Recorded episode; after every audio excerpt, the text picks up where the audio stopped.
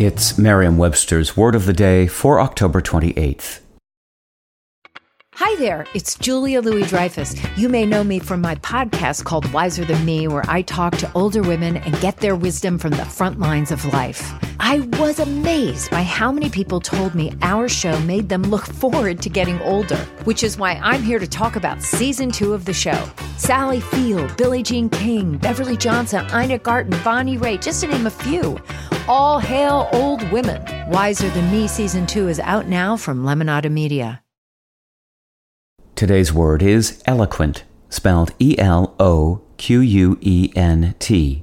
Eloquent is an adjective that means having or showing the ability to use language clearly or effectively.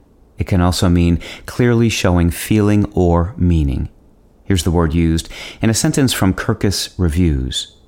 Written as a dialogue with Douglas Abrams, who has co authored similar eloquent testaments with the Dalai Lama and Archbishop Desmond Tutu, this book mixes autobiographical details with a fiercely positive credo that has kept Jane Goodall fighting in the face of immense odds.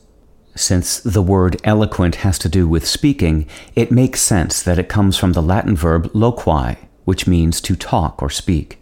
The adjective loquacious describes a person who is skilled at or has the inclination for talking.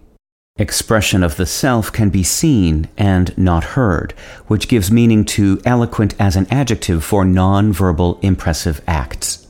With your word of the day, I'm Peter Sokolowski. Visit merriam-webster.com today for definitions, wordplay, and trending word lookups.